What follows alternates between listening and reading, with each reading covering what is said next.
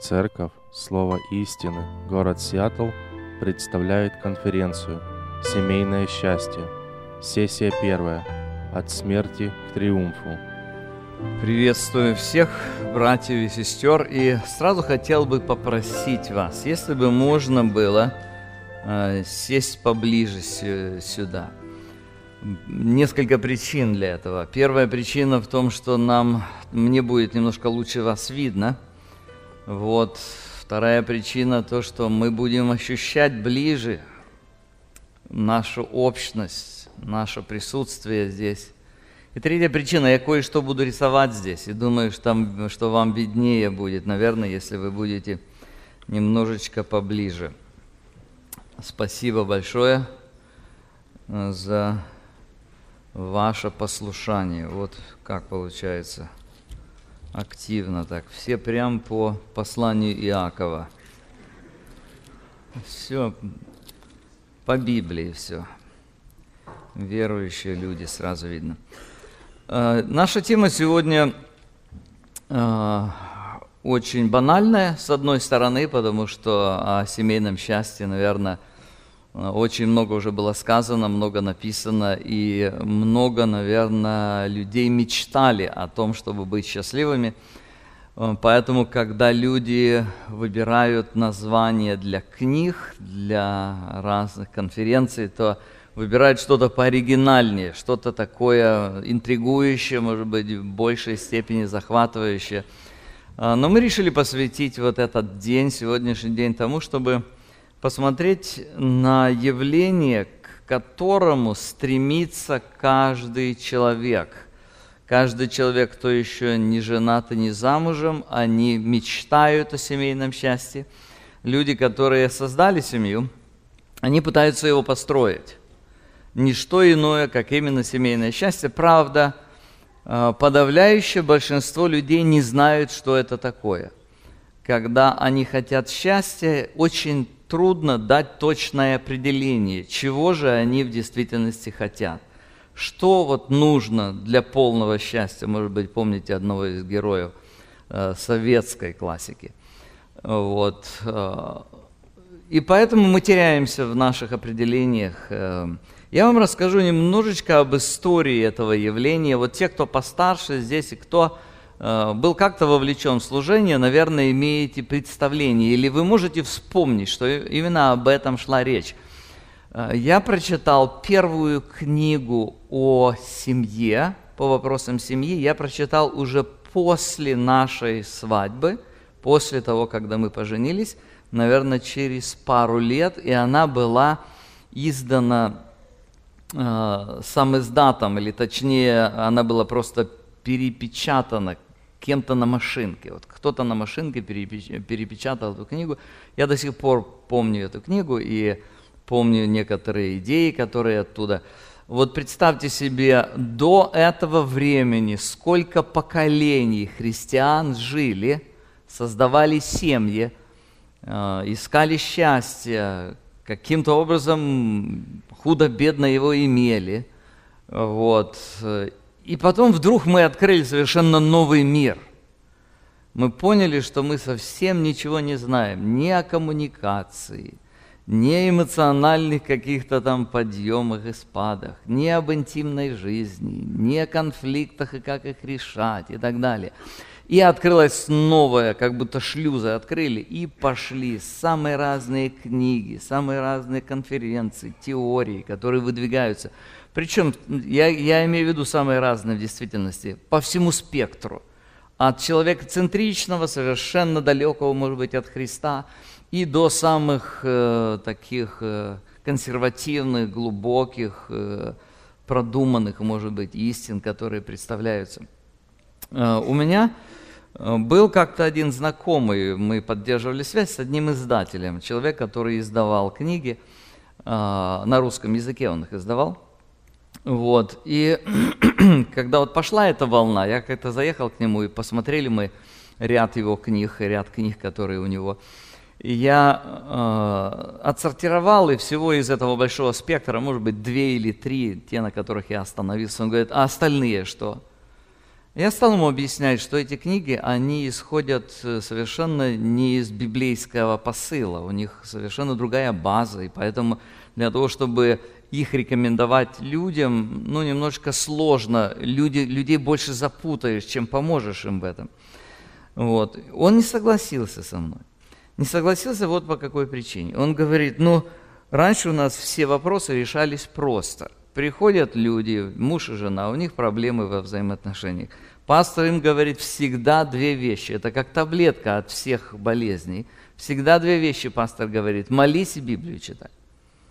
Вот. И говорит, мы уже устали от этого. И молились уже, и Библию читали, а толку нет. И вот теперь мы здесь нам расскажут, у тебя такой психологический профайл, у тебя такой психологический, а у нее вот такой, а, а где она выросла, там такие условия, а где вы живете сейчас, третьи условия. И мы сейчас вот при помощи этой литературы, мы наконец-то, мы оставили молись и Библию читать. И сейчас мы наконец-то разберемся с тем, как же построить счастливую семью, где же семейное счастье находится. Ну, с тех пор прошло уже лет 15, наверное. Вот, уже, мне кажется, оскомина набилась от всех вот этих разных теорий, систем. Причем, если ну, хотя бы чуть-чуть кто-то соображает или имеет э, информацию по поводу всех этих теорий, вы знаете, что их существует сотни, каждая из них отличается друг от друга, и каждая из них представляет свою собственную версию лечения ваших проблем. Ну и не мудрено, что если ты будешь лечить одну и ту, и ту же болезнь, пытаться лечить самыми разными методами, ты ее, скорее всего, не вылечишь. Я хочу сегодня вернуть вас к священному писанию, вернуть вас к читай Библию и молись. Я хочу, чтобы мы сегодня немножко глубже посмотрели в священное писание и немножко лучше могли увидеть э, вот роль нашего отношения с Богом. Когда мы говорим о семье, о семейном счастье, мы имеем дело – не с внешними процессами, а с внутренними. Вот если бы мы сегодня проводили семинар по поводу того, как правильно устроить дизайн вашего сада, вот тогда бы было логично пригласить специалистов, дизайнеров, которые понимают видах растений, которые спросят о ваших вкусах, которые посмотрят на форму и размер вашего участка, и они вам дадут рекомендации. Вот сюда эту травку, вот здесь эти кустики, вот здесь эти деревца, вот здесь такая грядочка, вот здесь такое оформление и так далее. То есть это явление, которое находится вне нас. Оно связано с нами, мы приходим, мы смотрим, мы радуемся этому, но оно вне нас находится. И таких явлений много. Это ваш дом, это ваша машина, это ваша одежда, это работа, на которой вы работаете, это э, тип занятий, на, на кого вы учитесь, хобби ваше и так далее. Много всяких разных вещей, которые вне нас. Они тоже имеют определенную духовную там, составляющую, наши отношения к ним духовные, безусловно. Но это немножко вещи другого порядка. Когда же мы говорим о семье, Семья связана с теми, кто мы есть. То есть, когда мы говорим, представьте себе картину, возьмите ребенка, вот. Или даже не ребенка, а человека, который уже взрослый, но он никогда серьезно не занимался физическими упражнениями. И попробуйте ему показать, как поднимать штангу. Расскажите ему все трюки, скажите, ты вот так ее не бери, или вот так ее не бери, ты должен подойти вот так, ты должен стать в такую-то стойку, ты должен взять ее вот так. Вы можете дать ему самую точную инструкцию, но он ее не сможет поднять. Почему он ее не сможет поднять? По простой причине, силы нет. Точно так же я когда-то учился играть на скрипке. Когда учитель объяснит вам, все точно и правильно объяснит, как должна быть левая рука поставлена, как должна быть правая рука поставлена, какие должны быть штрихи твоего смычка и так далее, все эти прочие вещи, э, прочие вещи. Он тебе объяснит все предельно ясно, правильно и точно. Ты возьмешь скрипку, и ты будешь деревянный. По простой причине навыка нет. Речь не идет о том, что неправильные инструкции или неплохой преподаватель. Речь идет о том, что для того, чтобы хорошо научиться играть на скрипке, ну, во-первых, нужно дарование иметь, конечно, это тоже немаловажный аспект. А во-вторых, для этого нужны годы, не дни, не недели, не месяцы, а годы упорного труда. Над чем? Над ощущением тонкости музыки. Над своей рукой. Ты должен годы над ней работать.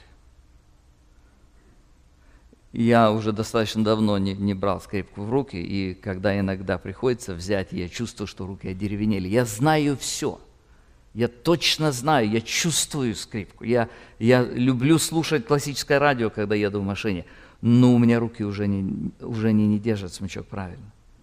Причина, потому что навык уходит. Что-то подобное происходит с нашей семьей. Вы приходите на конференцию, вы читаете книгу, и может быть, давайте предположим, что это самая хорошая книга, в которой все точно расписано. Давайте предположим, что автор этой книги или спикер конференции не ошибся нигде, абсолютно точно все вам нарисовал, рассказал, донес, объяснил. И вы выходите и вы говорите, вау, это просто ошеломляюще. И вы приходите домой и продолжаете ту же жизнь, которая была у вас до того. Вот, вот картина, в которой мы сегодня живем. Поэтому для того, чтобы нам найти ответы на вот эти вопросы, с которыми мы сталкиваемся каждый день и каждую неделю, нам нужно немножечко глубже и точнее посмотреть на то, что Бог хочет делать с нами прежде всего. У нас позавчера была свадьба. У нас много свадьб в церкви, и поэтому и в четверг делают тоже. Мы с женой приглашены были туда, и вот я на, во время брачного пира задал жениху и невесте вопрос, квиз сделал такой. Я спросил у них, в какой главе послании к Ефесянам написано о семье? В какой главе? Ну, наверное, ну, пресвитера-то помнят, конечно, я думаю, что Окей, в пятой главе, да? Правильно. А в первом послании Петра, в какой главе написано? В третьей главе, да. В послании Колоссянам, в третьей главе. И я задал им вопрос, почему не в первой? Еще один вопрос связан с этим. Почему Дух Святой не позаботился о том, чтобы оставить послание для примера Канцелы? Вот отдельное специальное послание о семье – и включить бы туда все вопросы. Как найти невесту, как дейтинг правильно делать, как предложение сделать, как свадьбу провести, как отношения строить, как детей воспитывать и так далее. То есть было бы такое хорошее бы пособие было по вопросам семьи. На это есть причина. И причина связана вот с тем, о чем мы начали наш разговор сегодня с самого начала. Причина связана с тем, что счастливая семья непосредственно зависит от качества личностей, из которых она состоит.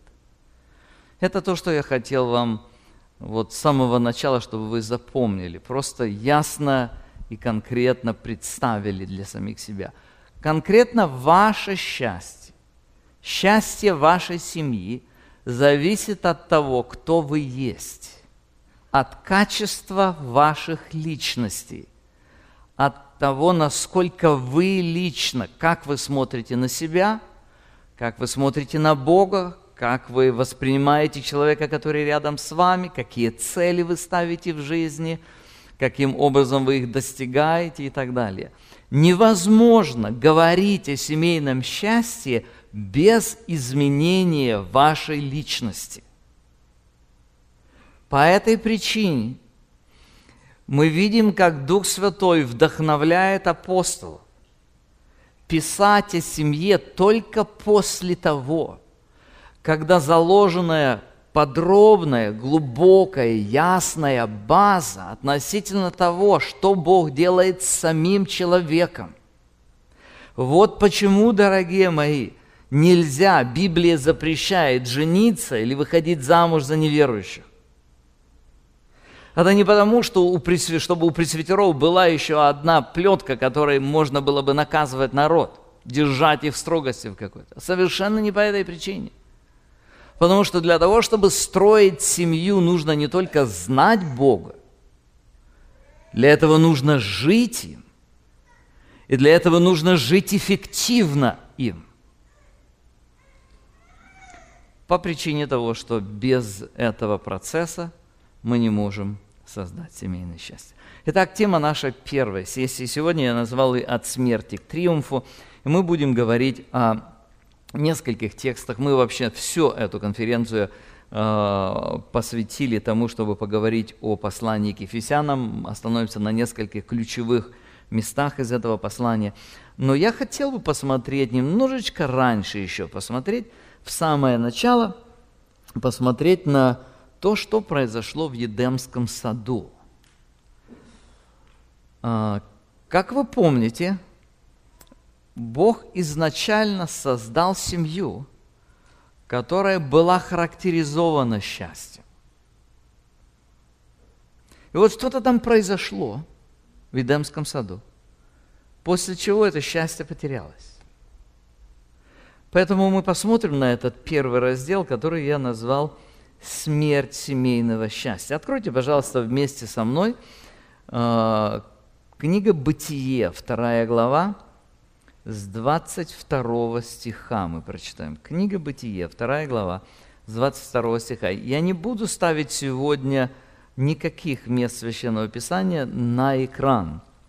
Я это сделал специально, чтобы мы немножко проще вот так пообщались, вот, чтобы вы открывали свои Библии, чтобы вы там подчеркивали, обводили, отмечали, что вам нужно, для того, чтобы мы могли вместе изучить это послание или конкретно те тексты, которые касаются нас. 22 стих, здесь написано следующее.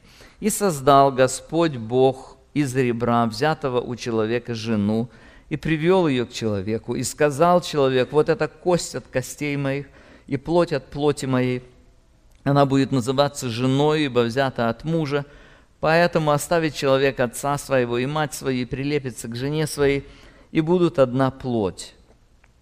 И были оба наги, Адам и жена его, и не стыдились.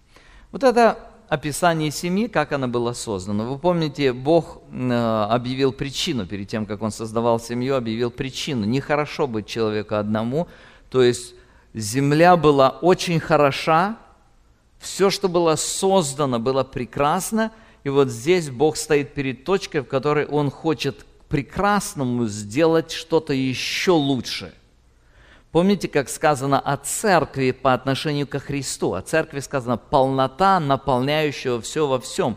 То есть у Бога все есть, все прекрасно, у Христа все есть. Но Он создает ему невесту, создает жену, церковь, которая дополняет полноту, наполняющего все во всем. То есть это, это экстра, это что-то такое сверх всего того, что есть уже. Это то, что произошло с человеком. Бог создает ему жену. И это явление было добавкой ко всему прекрасному миру, который уже окружал человека. И мы видим описание, характеристику вот этой гармонии этих двух людей, которая представлена в этих текстах. Посмотрите еще раз внимательно на них. А, Бог создает жену. Бог все делает точно – мы можем в этом убедиться. Вы можете посмотреть на то, как устроено ваше тело, как устроена Вселенная, как устроена любая живая клетка. Бог обладает чрезвычайным разумом, безграничными творческими способностями, и его расчеты везде и всегда чрезвычайно точны. Он все делает прекрасно. И поэтому, когда мы видим, что Бог, сам Бог создал жену человека, и Он создал ее соответственно ему написано, то есть абсолютное точное соответствие. И мы видим это соответствие выражено в восторге Адама, когда он смотрит на нее, и он говорит, вот кость от костей моих и плоть от плоти моей, то есть это часть меня, и она будет называться женою по, по э, еврейски – а, муж и жена очень похожи, два слова. Э, слово «муж» – это слово «иш», и слово «жена» – «иша». Там просто добавлено окончание женского рода. То есть он говорит, это точно то, как я, только женского рода. То есть очень высокая степень гармоничного сочетания между этими двумя людьми. И дальше он э, говорит, или это Божьи уже слова, потому оставит человек отца свою мать. Почему потому? Потому что вот такая гармония, Бог создал женщину для мужчины, и это просто удивительнейшее сочетание между этими двумя, э, двумя личностями наивысшего творения – Божьего. Потому оставит человек отца свою и мать. То есть ради этой гармоничной связи оставляется самое дорогое. Самое близкое, что у человека было, отец и мать, оставляется ради этой гармоничной связи. Об этом можно было очень много говорить, но вот это то, что Писание представляет нам, чтобы объяснить, что семья была гармонична и счастлива. То есть это действительно было счастье. Вы знаете, что произошло в третьей главе? Я это называю трагедией семьи. Вот здесь происходит смерть семейного счастья. В третьей главе произошло, описано грехопадение произошло. Посмотрите, пожалуйста, с четвертого стиха. «И сказал змей жене, нет, не умрете. Но знает Бог, что в день, в который вы вкусите их, откроются глаза ваши, и вы будете как боги, знающие добро и зло». И увидела жена, что дерево хорошо для пищи, и что оно приятно для глаз и вожделенно, потому что дает знание, и взяла плодов его и ела, и дала также мужу своему, и он ел. Вот здесь я хочу вам кое-что нарисовать. Много лет тому назад я проповедовали мы тогда неверующим людям на улицах в Новороссийске, я пытался найти какую-то какую аналогию, как объяснить людям, что же произошло во время грехопадения. И вот пришел к такой картинке, которую пока я лучше не нашел. Вот. Суть ее в следующем. Конечно, Бога очень трудно изобразить, невозможно изобразить. Я изображаю это в виде такой спирали, потому что Он, из Него все исходит, Он все во всем, Он источник всего. Конечно, Он характеризуется святостью, то есть абсолютное совершенство во всем, и он является источником жизни. Вот. Так вот, Бог, Он, кроме всего прочего, является законодателем. Что знает, значит это? Что значит, что Бог законодатель? Это означает, что э, Он все, что сотворено, сотворено в системе законов. То есть вот до того, как была сотворена клетка первая, атом первый, были, была сотворена система законов, в которой все функционирует. Все, кто изучал физику, химию, математику, все знают, что существуют очень жесткие законы, которые невозможно изменить. Самый простой или легко иллюстрируемый закон – это сила притяжения. Если я отпущу сейчас вот этот карандаш, этот маркер, что с ним произойдет? все знают, да, он упадет. С какой скоростью он упадет? Ну, это немножко более сложный вопрос, но его можно рассчитать, с какой скоростью, в зависимости от веса, от формы, от объема, который он занимает. Почему мы можем рассчитать, как он упадет? По простой причине, потому что существует закон, по которому все карандаши падают, все – этот закон связан с массой Земли, вы знаете, те, кто изучал физику. Масса Земли определенная, и массы притягиваются. Кто заставил массы притягиваться? Вот это очень интересно. Смотрите, люди некоторые говорят о том, что Бог суверен, не суверен, там спорят и так далее. Но это, это то, что не подлежит даже обсуждению абсолютно. Каждый атом во Вселенной – действует строго, абсолютно строго с Божьим законом и никогда, ни при каких обстоятельствах его не может нарушить. Иначе Вселенная не существовала бы. От самого мельчайшего атома до самых гигантских планет, до процессов, которые происходят в организме. Друзья, Исаак Ньютон не изобрел закон притяжения. Исаак Ньютон, наблюдая за яблоком, которое упало ему на голову, он, ему пришла мысль описать этот закон. Все ученые, которые исследуют самые тонкие процессы, все, что они делают, вы знаете, что они делают? Они изучают Божий закон. Когда Бог сотворил человека, Бог сотворил человека личностью. То есть Он его сотворил со способностью понимать, что есть добро и есть зло.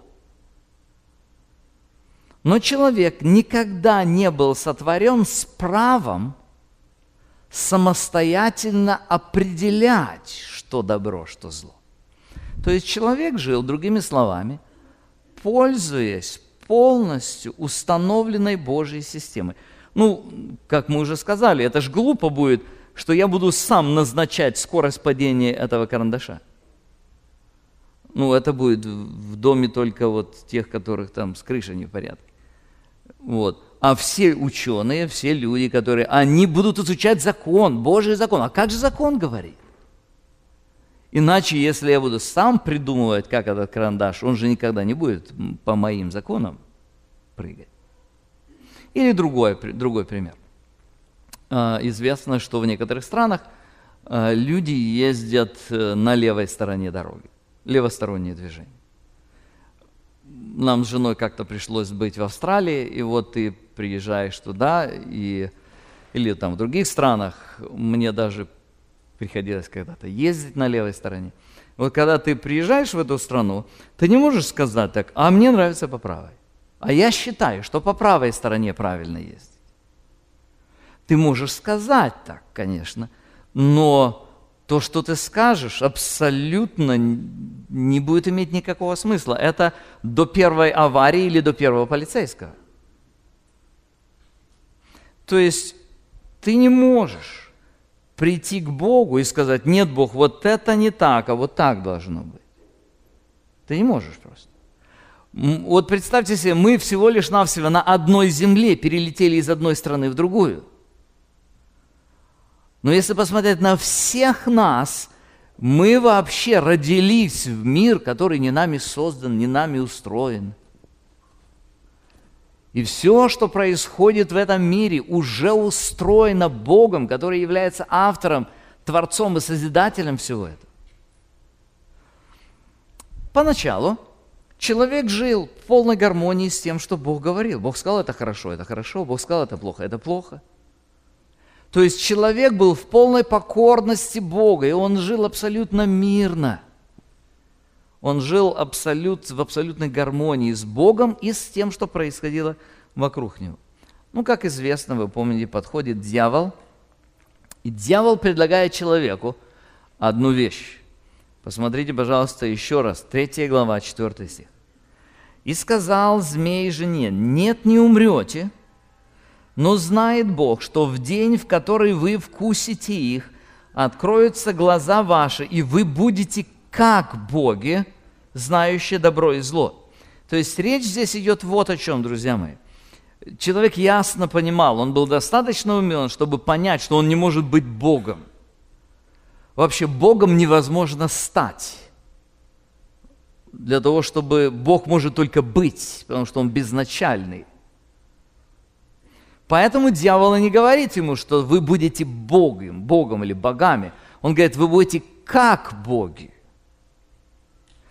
как боги в одном единственном сравнении только, в одном единственном явлении. У вас у самих будет своя собственная система того, что хорошо, что плохо, что правильно, что неправильно. Помните, он же говорит там, вы будете как боги, знающие добро и зло. То есть теперь смотрите, если Бог один, Он из себя генерировал, производил все – все законы, он все определил, что правильно, что неправильно, то теперь появляется в этом мире человечек, и этот человечек внутри себя имеет свою собственную картину. Я знаю, что правильно, что неправильно. Я определяю, что хорошо, что плохо. Это, конечно, очень интересная тема, и у нее есть много других составляющих, которые очень важны. Но я хотел бы подчеркнуть то, что касается вопросов семьи – Вы помните, что Бог, так как Он святой, он не может позволить наличие какого-то центра во Вселенной, который бы пытался занять его место.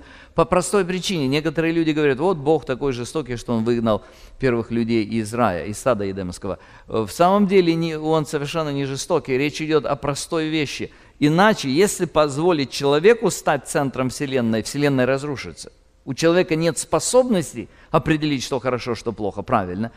И во-вторых, у него нет силы для того, чтобы заставить весь мир функционировать в соответствии с тем, что хорошо, что плохо, что правильно, что неправильно.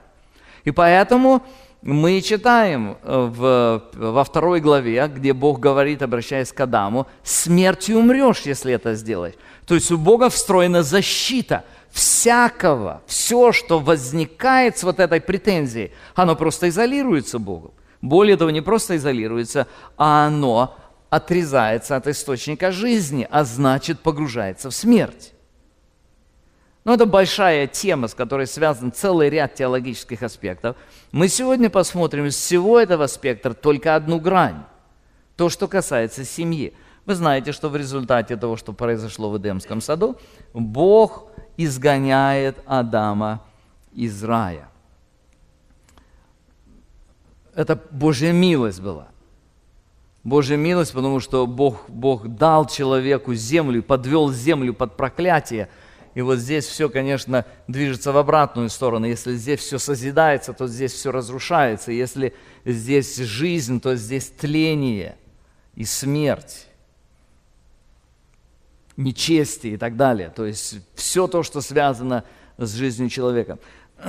Более того, Бог, Божья святость, она гневается против, против вот этого, вот этого вызова, который человек бросает. Дело в том, что человек продолжает вот так жить. Вот здесь на земле он продолжает. Вот это, это глобальное повреждение, которое человек унаследовал от Адама. Каждый человек рождается с вот этой моделью. Каждый человек, маленький человечек, самый маленький человечек, он претендует на то, что он лично знает, что хорошо, что плохо, что правильно, что неправильно. Но мы говорим сегодня о семье. У нас сегодня конференция семейная. Дело в том, что Адам не успел вот оказаться в таком месте, оглянулся, смотрит, а рядом с ним еще один человек. И у нее своя собственная система ценностей. И вот где катастрофа семейного счастья. Вот отсюда смерть семейного счастья произошла. Причина заключается в том, что муж и жена – это два человека. Каждый из них претендует на то, что он Бог. Он как Бог, точнее. Каждый претендует на то, что он хорошо знает, что хорошо, что плохо, что правильно, что неправильно. Каждый претендует на то, чтобы было по его вкусам, в соответствии с его вкусами – с его мнением, с его ценностями, с тем, как это ему удобно, как это ему или ей подходит. И по этой причине вот здесь возникла такая молния большая между ними. И все, что у нас сегодня есть, вы знаете, хоть сколько рассказываете этим двум людям о коммуникации, conflict resolutions там, и всякие прочие разные вещи, они позиционно находятся в таком положении, в котором – их счастье невозможно. Точка. По этой причине мы говорим о том, что написано в послании к Ефесянам, где апостол Павел начинает с самых базовых вещей для того, чтобы объяснить нам, как семейное счастье воскрешается Богом. То есть следующий наш пункт будет воскресение семейного счастья. Нам нужно воскресенье. Давайте откроем послание к Ефесянам, и мы сегодня в нем побудем достаточно много времени, основную часть нашего времени.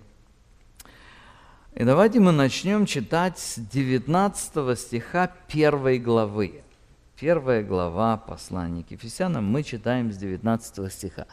Мы еще вернемся к этой картинке, потому что то, о чем вот я вам сейчас только что рассказал, это описано подробно во второй главе, но мы начинаем с первой.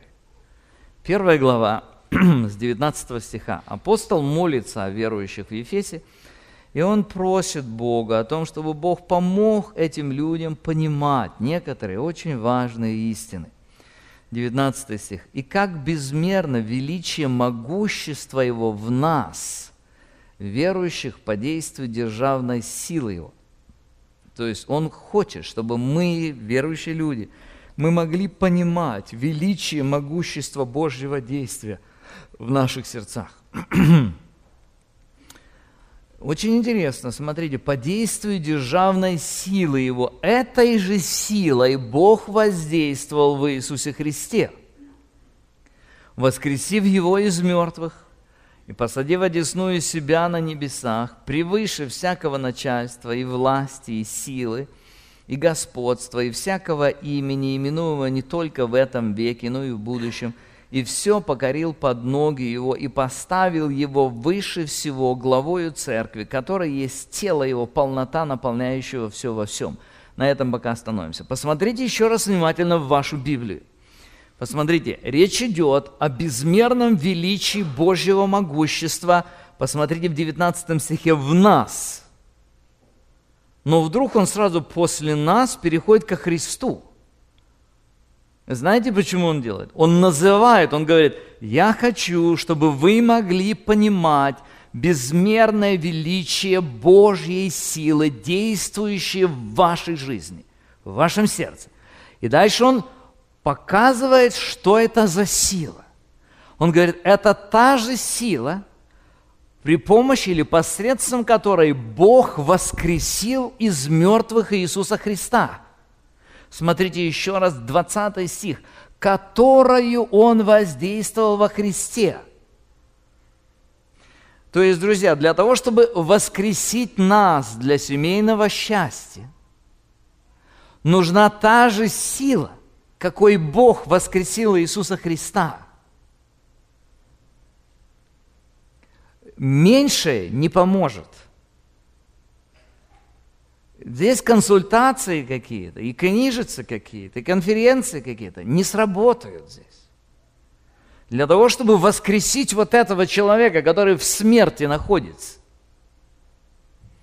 Для этого нужна могущественная Божья сила, не меньшая, чем та, которую Он воскресил Сына Своего Иисуса Христа из мертвых. Эта мысль продолжается во второй главе, первый стих. Посмотрите, с какого союза начинается, с какого маленького словечка начинается э, первый стих. И вас. О чем это говорит? И вас. Бог воскресил Христа, и вас тоже. В этом смысл. То есть, когда мы говорим о том, чтобы человек мог вообще даже начать думать только о семейном счастье, ему нужно воскреснуть. И вас тоже. Мертвых по преступлениям и грехам вашим. Вот это вот описание вот этого положения. В которых вы некогда жили по обычаю мира этого, по воле князя, господствующего в воздухе, духа, действующего ныне в сынах противления, между которыми и мы все жили, некогда по нашим плотским походям, исполняя желания плоти и помыслов, вы были по природе чадами гнева, как и прочее – Посмотрите, несколько характеристик духовной мертвости, которые присутствуют в каждом человеке. Первая характеристика, которую мы видим здесь, посмотрите, она находится в третьем стихе, нет, в конце второго стиха. Написано «Духа, действующего ныне в сынах противления». То есть самое первое, что произошло с человеком после грехопадения, это противление Богу. Это когда человек говорит, нет, вот так правильно. При этом заметьте, очень интересная вещь. Иногда позиция человека может совпадать с позицией Бога, но это не делает его, что он уже перестал быть сыном противления. Самое главное не в самой системе, а в претензии. На то, что человек говорит, нет, я определил. Не то, что Бог сказал правильно, а человек говорит, я определил, что правильно.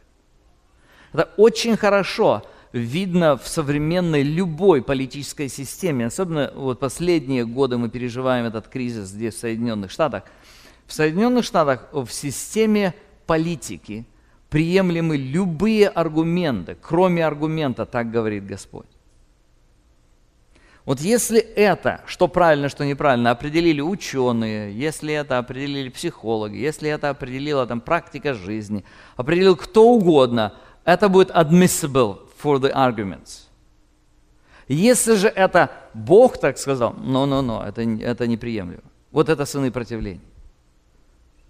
По этой причине происходит следующее. Смотрите, а, абсолютно очевидные факты отвергаются, они просто пере им дают совершенно другое определение, их, их перестраивают. Например, буквально 50 лет тому назад большинство людей в, Америка... в американском обществе считали, что гомосексуализм это плохо.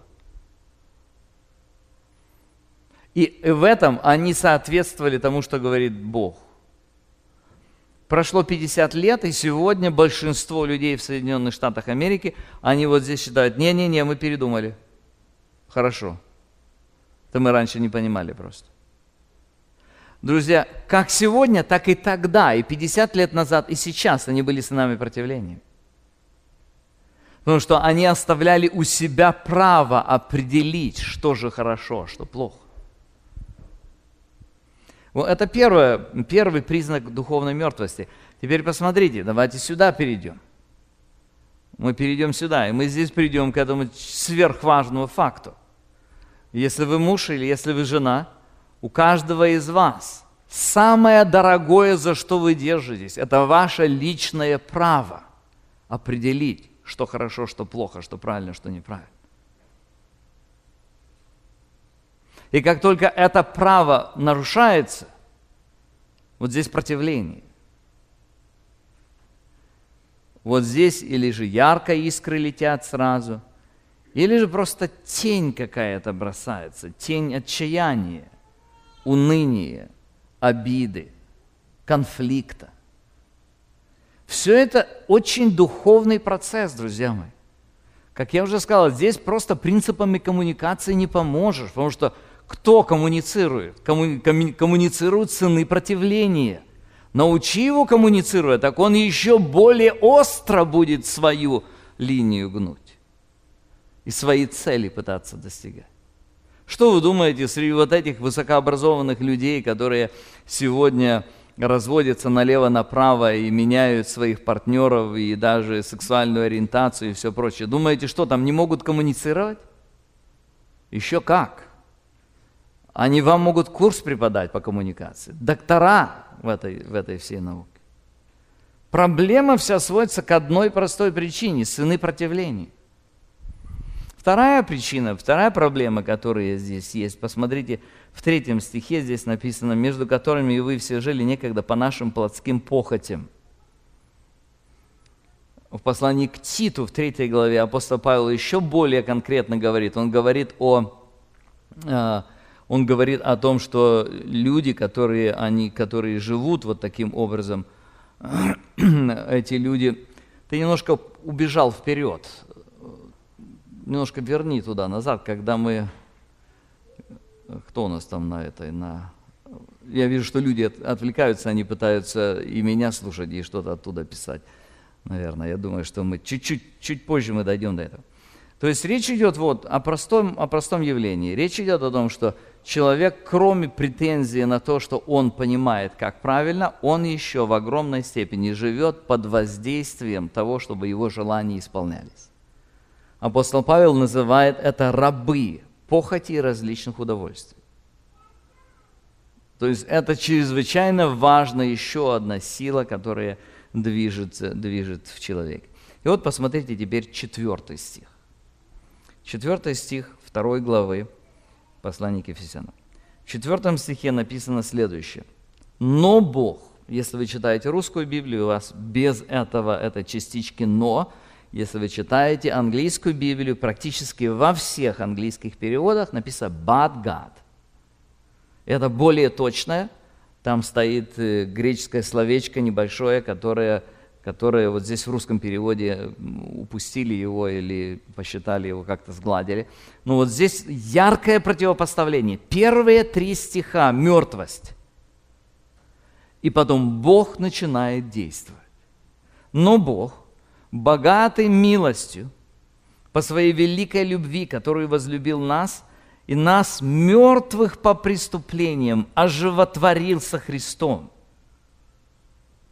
благодатью вы спасены, и воскресил с Ним, и посадил на небесах во Христе Иисусе, дабы явить в грядущих веках преизобильное богатство благодати Своей в благости к нам во Христе Иисусе, ибо благодатью вы спасены через веру, и это не от вас, Божий дар, не от дел, чтобы никто не хвалился.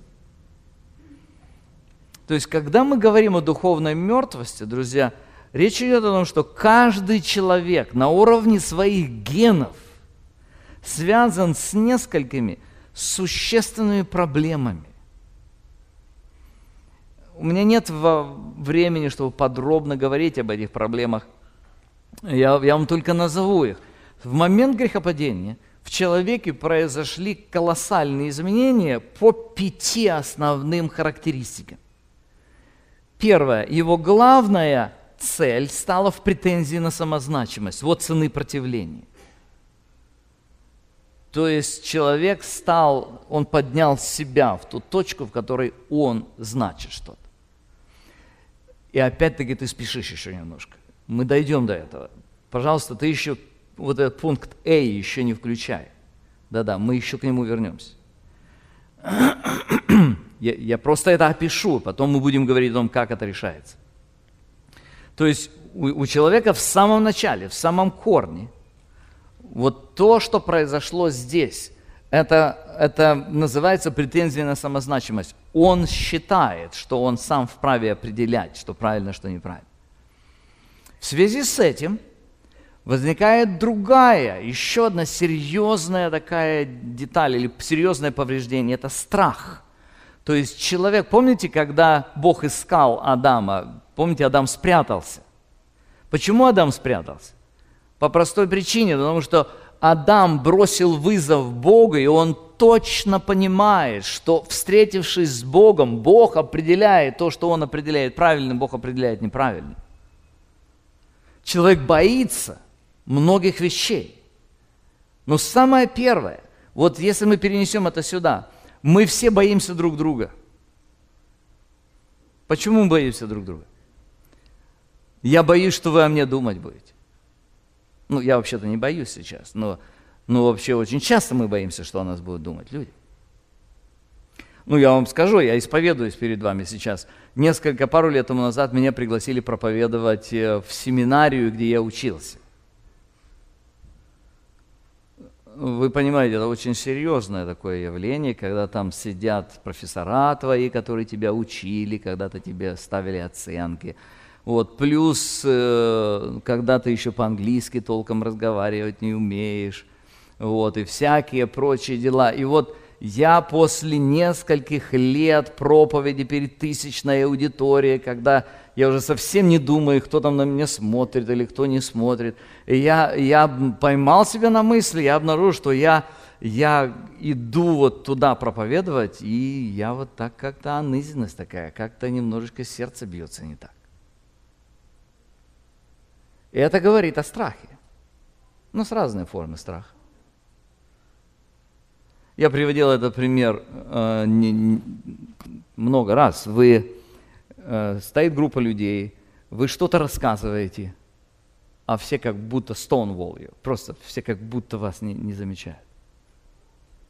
Ничего не произошло, никто вам по голове не ударил, температура воздуха не изменилась, у вас все нормально физиологически – но чувствуете вы себя кошмарно. Почему? Потому что we depend, мы зависим от того, чтобы то, что я рассказываю, и мне кажется интересно, чтобы люди кивнули и сказали, а как это? И если я не получу этого, я этого боюсь.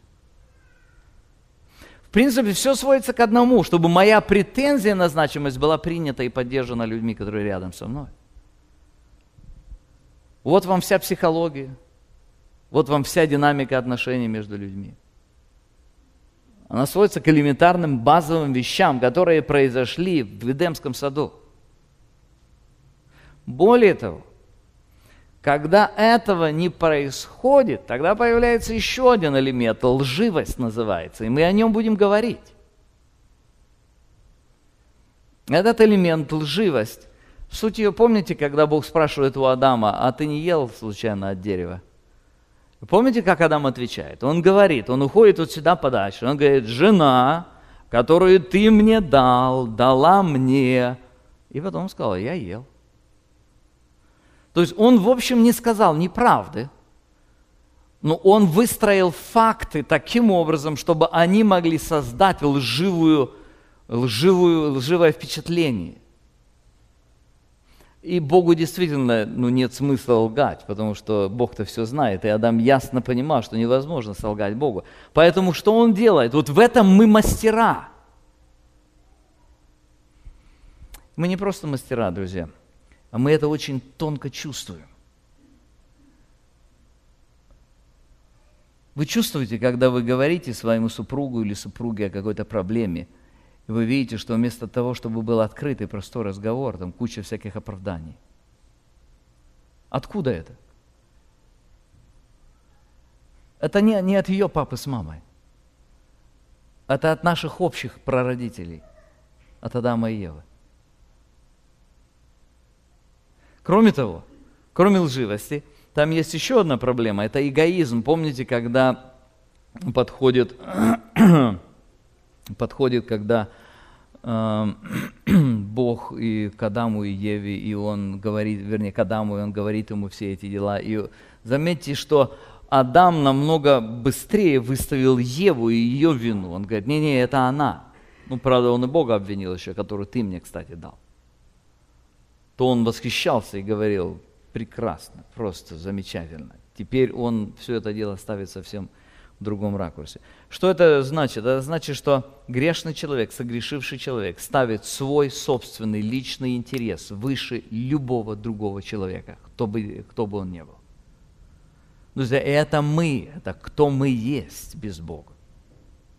Ну и последнее, это претензия на власть, и мы посмотрим еще а, поэтому, а, посмотрим, что это такое. То есть, когда мы говорим о том, что Бог воскрешает нас из мертвых, что же это такое на практике? Но одно дело сказать, вот человек помолился, мы ему сказали, хорошо, слава Господу, ты верующий человек, ты воскрес теперь. А почему же среди воскресших проблемы возникают? Среди тех людей, которые пережили рождение свыше, почему у них там не все ладно? Вот об этом мы посмотрим немножечко во второй сессии, в третьей сессии. Но до того я хотел бы немножко подробнее разобрать что же происходит с нами в момент рождения свыше? Посмотрите еще раз на 4, 5 и 6 стихи 2 главы э, послания к Ефесянам.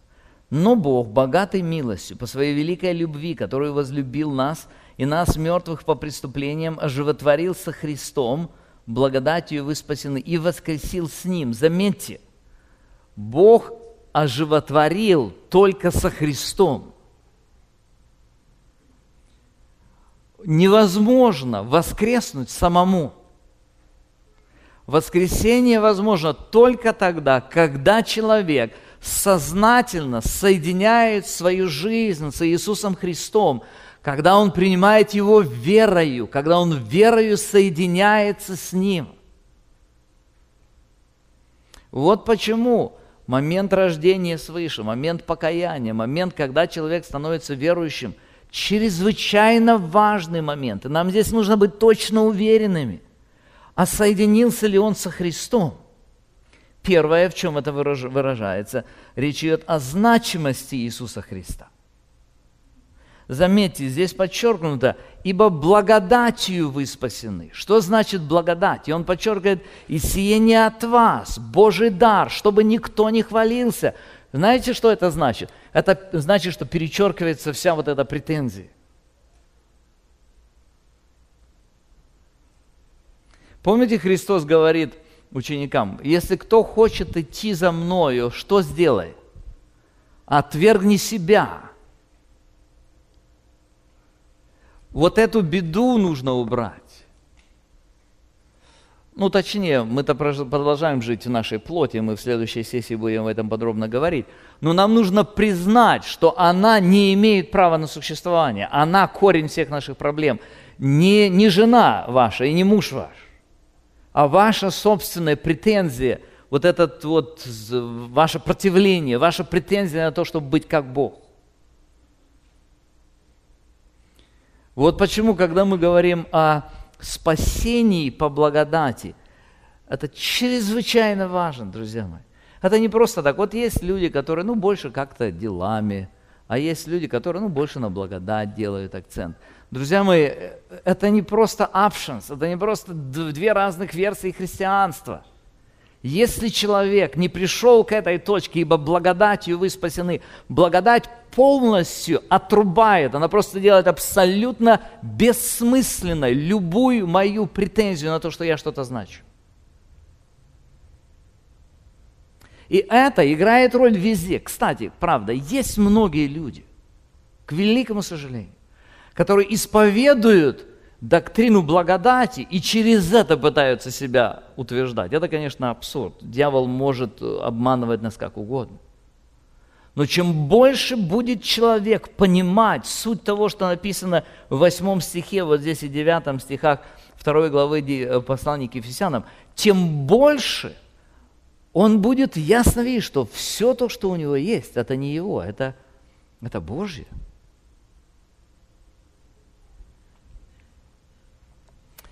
То есть первое, что происходит, мы обретаем значимость Иисуса Христа. Второе, нам вменяются заслуги Иисуса Христа. То есть мы воскресли в Нем. И больше того, мы не просто воскресли в Нем, а мы получили Его жизнь. А эта Его жизнь, она гармонична с Отцом. В этом смысл нашего христианства. Давайте еще раз посмотрим с 4 по 10 стихи. «Но Бог, богатой милостью, по своей великой любви, который возлюбил нас, и нас, мертвых по преступлениям, оживотворил со Христом. Благодатью вы спасены». Обратите внимание на эту фразу «оживотворил со Христом», то есть жизнь Христову в вас вложил. Только тогда можно воскреснуть. «И воскресил с Ним» и посадил на небесах во Христе Иисусе. Дальше восьмой стих. «Ибо благодатью вы спасены через веру, и это не от вас, Божий дар, не отдел, чтобы никто не хвалился, ибо мы Его творение, созданы во Христе Иисусе на добрые дела, которые Бог предназначил нам исполнять». Заметьте, очень важно, созданы во Христе Иисусе. То есть Бог не просто нас самих поднимает, а Он нас поднимает в Иисусе Христе – только тогда мы обретаем способность вот здесь правильно жить. Несколько вещей, которые мы э, из того, о чем мы уже говорили, говоря о заслугах Иисуса Христа, мы можем провести параллели с тем, что произошло в Эдемском саду. Во время воскресения происходит интересное изменение внутренней базы человека. Первое. Доверие Христу исключает претензию на самозначимость. Мы об этом уже говорили, о том, что человек признает себя в момент встречи со Христом банкротом. Он отказывается от того, что он вообще может определить, что правильно, что неправильно. И он полагается на Христа, и он говорит, ты говори мне, что правильно, что неправильно. Вот это и есть вера. Второе доверие Христу исключает страх – я прихожу к Нему, и я знаю, что я в безопасности, я в надежных руках. И мне совсем не играет роли, что думают о мне люди. И не только то, что думают о мне, а что они делают со мной даже. Это очень важная вещь. Друзья, вы знаете, почему первые христиане, христиане первых веков, почему они стояли так прочно против гонений, которые на них обрушивались. Потому что они имели вот эту силу единения со Христом. Если Бог за нас, кто против нас? Что сделает мне человек? Теперь посмотрите, это же касается наших отношений в семье. Третье. Доверие к Христу исключает лживость. Нет необходимости извиваться. Нет необходимости пытаться произвести впечатление. Я доверил свою жизнь Христу. Не я устраиваю себе жизнь. Вся моя жизнь связана с тем, что я полагаюсь на Иисуса Христа. Четвертое. Доверие Христу исключает эгоизм. Оно и понятно, что я теперь не я живу, а Христос. Я доверяю Ему и доверяю э, все, все аспекты своей жизни и самого себя. И, конечно же, доверие Христу исключает претензию на власть, потому что оно признает Его власть. Последнее, несколько слов еще по поводу третьего элемента, который мы видим в этом стихе, жизнь Иисуса Христа, которая, которая наполняет нас. Значит, мы получаем Его значимость, благодатью мы спасены. Мы получаем Его заслуги. Мы воскресли с Ним. И мы получаем Его жизнь. Опять-таки, оживотворил со Христом. Мы Его творение, созданного во Христе Иисусе на добрые дела, которые Бог предназначил нам исполнять. Три вещи здесь. Это Его характер, это Его ценности, это Его цели – мы об этом немножечко подробнее поговорим в следующей сессии. Мы посмотрим на конкретный процесс, каким образом жизнь Иисуса Христа становится нашей жизнью. Опять-таки, мы говорим о практическом пути для того, чтобы обрести счастье. Для того, чтобы оно стало возможным, что-то должно произойти с нами, что-то радикальное, очень серьезное. И слава Богу, что Он объяснил это нам не только в послании к Ефесянам, во всех других посланиях, где речь идет о семье, та же самая картина. Здесь вот просто такой характер этой всей темы представлен таким образом. Помолимся. Господи, благодарим Тебя за то, что сегодня Ты открываешь перед нами сущность того, кто мы есть. Ты показываешь нам единственный путь, по которому мы можем идти – ты учишь нас, Ты вдохновляешь нас. И самое большое, что Ты живешь в нас. Что Ты терпеливо и долго терпеливо работаешь над нами, изменяя нас. Я прошу Тебя за каждую семью, которая находится здесь. Помоги, Господи, каждому мужу и каждой жене увидеть Тебя ярко – увидеть Тебя достаточно для того, чтобы сердце начало изменяться, обогащаясь Тобой. Помоги, чтобы то воскресение, которое Ты произвел когда-то, оно охватило всю жизнь, и оно стало характеристикой наших семей. Во имя Иисуса Христа просим Тебя об этом. Аминь. Вы прослушали конференцию «Семейное счастье» Другие проповеди и информацию о нашей церкви вы можете найти на нашей странице в интернете www.словоистины.org.